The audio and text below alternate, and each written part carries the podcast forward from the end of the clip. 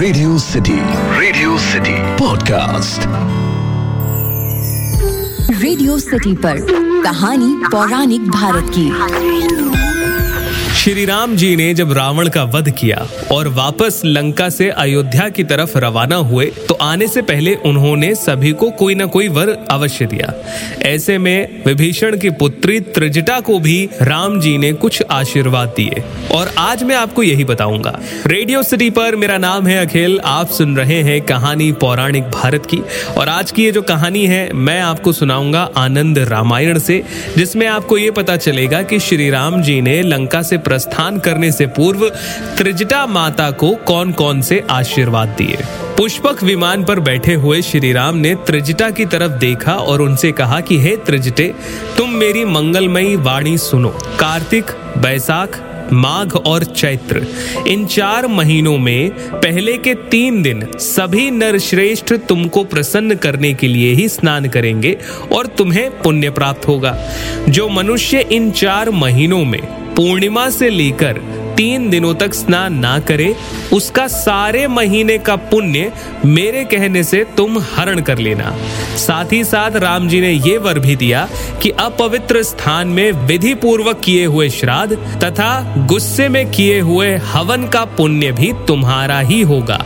साथ ही साथ ये भी सुनो, बिना तिल के तर्पण करने के पुण्य पर भी तुम्हारा ही अधिकार रहेगा। हे त्रिजटे, दक्षिणा से शून्य श्राद्ध भी तुम ही को प्राप्त होंगे। यानी कि अगर आप श्राद्ध करते हैं और दक्षिणा नहीं देते हैं तो इसका पुण्य भी त्रिजटा माता को मिलता है। इस तरीके से बहुत सारे वर श्री राम जी ने त्रिजटा माता विभीषण, सुग्रीव और मकर ध्वज को देते हुए वानरों के साथ आकाश मार्ग से सीता जी को लेकर वापस चल दिए। आकाश मार्ग से आते समय श्री राम जी ने सीता जी को अलग अलग दृश्य दिखाए। श्री राम बोले, हे सीते, इस लंका नगरी को तथा इस सुंदर रणभूमि को देखो। ये समुद्र में मेरा बांधा हुआ शिलाओं का विशाल सेतु है। ये सामने सेतुबंध नामक प्रसिद्ध तीर्थ स्थल है। इतना कहने के बाद श्री जी विभीषण के कहने के बाद विमान से नीचे उतरे और अपना उत्तम धनुष लेकर उस सेतु को तोड़ दिया। दरअसल, विभीषण जी ने श्री राम जी से ये कहा था कि अगर ये सेतु इसी तरीके से रहा तो मनुष्य आएँगे और यहाँ के राक्षसों को परेशान करेंगे, क्योंकि विभीषण के शासन में जो राक्षस थे, वो सौम्य हो गए थे, वो उतने डरावने या भयंकर नहीं थे।